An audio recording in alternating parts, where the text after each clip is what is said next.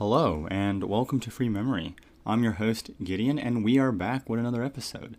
This podcast was recorded at July 27th, 2021, which is, you know, the day before we release, as usual, so enjoy the show. Today we're actually going to be talking about the framework laptop for, you know, the third episode of this show. And I'm going to be trying to say less ums and ahs because I've been realizing that I've been saying that a little too much in past episodes. So we're going to do my best this time. And currently, you can actually reserve the framework laptop for $100, um, but the price starts at $1,000. And they've already started shipping. So, in theory, you should be able to just buy the laptop, although I didn't check out their website, so maybe not just yet, because they probably still are filling out orders that they previously received. This laptop is 2.89 pounds and 15.85 millimeters thick, which is actually really good. My current laptop is one of the lightest and one of the thinnest on the market. I have the Lenovo ThinkPad X1 Carbon. I'm very happy with this laptop. So I probably will not be buying this laptop, although I am very tempted. But my laptop is new enough that I am not really in the market for a replacement at this time. My laptop's 2.51 pounds, and my laptop is 15.2 millimeters thick. And so it's actually lighter and thinner than this laptop, but the framework laptop is not bad still. At 2.89, that's, you know, still lighter than my iPad with its case and everything. The schematics will also be available to shops who request it, which is going to be amazing for repair. You know, with this right to repair advocacy that Louis Rossmann has been doing, this is going to be amazing. It's going to be great to have, you know, the schematics of the laptop if you want to do a component or board level repair. According to the specs, they're going to be offering an i5 or an i7 11th gen Intel processor. Supposedly, AMD processors and ARM processors, as well as RISC V processors, are also in the works. Although we'll see how that, you know, shapes out to actually be. But for now, you can only get the Intel i5 or i7 11th gen processors. There's actually two 11th gen processors that you can pick from, but regardless, it's going to be, you know, a Intel processor. The normal laptop comes pre-shipped with Windows 10. You can choose either home version or professional edition. It has an NVMe SSD that's going to be either 256 gigs, 512 gigs, or 1 terabyte. It comes with DDR4 RAM clocked at 3200 megahertz. It comes either in 8 gig, 16 gig, or a 32 gig kit, as well as Wi-Fi 6 and Bluetooth 5.2. So these are all pretty standard features of a laptop that you would expect in 2021. But it's really good to see that in you know in a very easily repairable laptop that it also comes with these you know, high end specs, especially for $1,000 or more, which the price is still reasonable at. It's not like they're charging, you know, $2,000 or $3,000 for a repairable laptop. This is like basically a normal laptop price. You know, you, you get the specs that you're paying for. And so for $1,000, this is what you get, and it's not bad. The screen is a 13.5 inch non touchscreen 3x2, a 25, 2256 by 1504 display. So this is a little bit of a, I don't know if it's a standard resolution. It could be the same resolution as what's in the Surface Pros. I don't remember exactly. It does sound kind of familiar. But regardless, this is not a bad resolution to be at, especially for a 3x2 display, although it'd be nice to have a touchscreen. Personally, I have a touchscreen Lenovo ThinkPad, and I don't use the touchscreen a whole lot, but when I do, it is really handy, so I do wish they included a touchscreen here.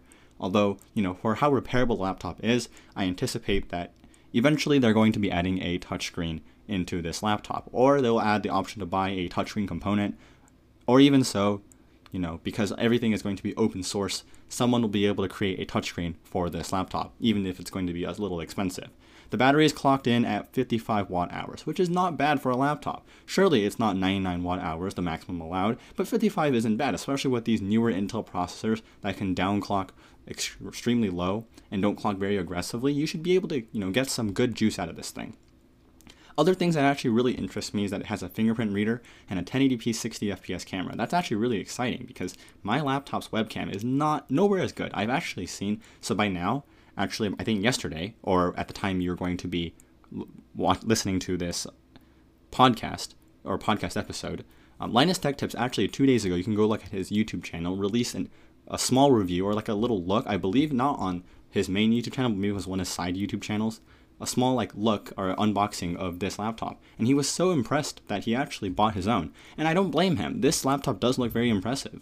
It's very impressive on paper. And when the reviews come out you know i'm sure they're going to be great. Although i i don't want i want to hold my breath first okay? I want to see what they're going to be like. And you know the videos are already coming out. And so and so far it's been looking really really good. They are also adding a DIY edition, which is like a build your own edition, which is even better for you know those who really like to customize. And so uh, I just want to ma- make sure this is not like, not a sponsored segment. I'm just letting you know. Um, but yeah, there's a DIY option as well where they ship the laptop you can pick to not have you know a RAM or storage, and you can just add your own or ship without an OS and save the money there. And because maybe you're like a Linux user, or maybe you're just going to plan to use this laptop to build a Hackintosh. Well, in that case, it totally makes sense to just simply roll your own OS, or you know, get your own storage, get your own RAM and everything. Unfortunately, it does seem like the CPU could be soldered in. I'm not entirely sure. I guess we'll find out. I don't remember seeing whether or not that was the case, but it does seem possible considering that you cannot get this laptop without a CPU in it, which would still make kind of sense. I don't blame them too much because the CPU is a bit harder to make slotted, especially these laptop processors. I don't think, you know, I've seen one that where you can just slot it and unslot it, except for, you know, the Chinese remanufactured ones, pretty much. But all in all, I'm actually super excited about this framework laptop. I think, you know, this is like the future. This is the future that laptops should be.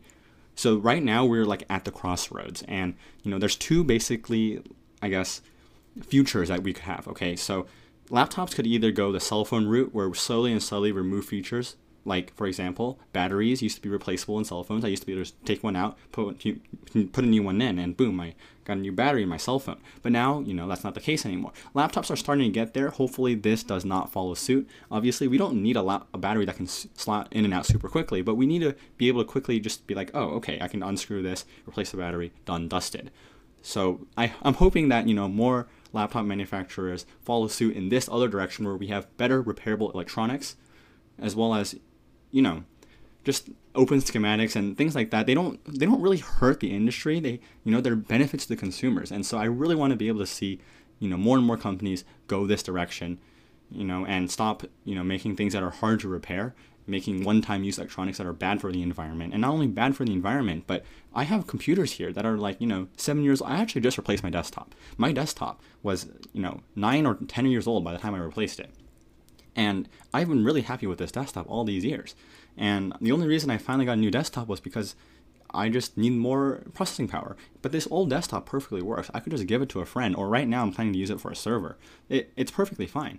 So that's the kind of thing I'm thinking about here. Is like, you know, my my old laptop as well. I've been using it for so many years. I want to be able to use. I actually just got this ThinkPad. I want to be able to use it for the, like the next ten years. Which is maybe it's a stretch, maybe it's not. We'll see. And I'm hoping, you know, the most I have to replace is just like the battery when the battery starts, you know, showing its age. But other than that, I mean, I hope the CPU lasts, I hope the storage lasts, the RAM lasts. I don't see why it wouldn't. I mean, 10 years is maybe it's a long time in laptop world, but it's also not a long time for components. I think that I could see this laptop last 10 years and I want to be able to see, you know, laptops like these last even longer because it just it just makes sense. You know, we're at I feel like we're at the stage where, you know, my 10-year-old computer can play YouTube, this brand new laptop can play YouTube. There's almost no difference. Maybe, you know, there's efficiency gains, they're more powerful, I can, you know, play video games or whatever. But in terms of most people's use case, you know, you, what do you do? You open Google Docs, you open Microsoft Word, you open whatever word processing or spreadsheet you use, you watch YouTube, you post on social media. You know, there's not a lot of whole different kinds of things you do and most of it lies inside a web browser. I think that's you know where the Chromebooks actually got it kind of right. Even though you know Chrome OS is not exactly known for being open. Yeah, sure it's open source, but you know all the telemetry goes straight back to Google. Of course, you know I think that's where they almost got it right. The world is switching to web applications, and so we don't really need extra processing power. We don't need to buy a shiny new toy every couple of years. I'm still rocking this iPhone 6, which is you know seven years old. It's perfectly fine. So I'm hoping that more and more companies move towards this new model and I'm hoping that, you know, this laptop succeeds. I want to see this company succeed.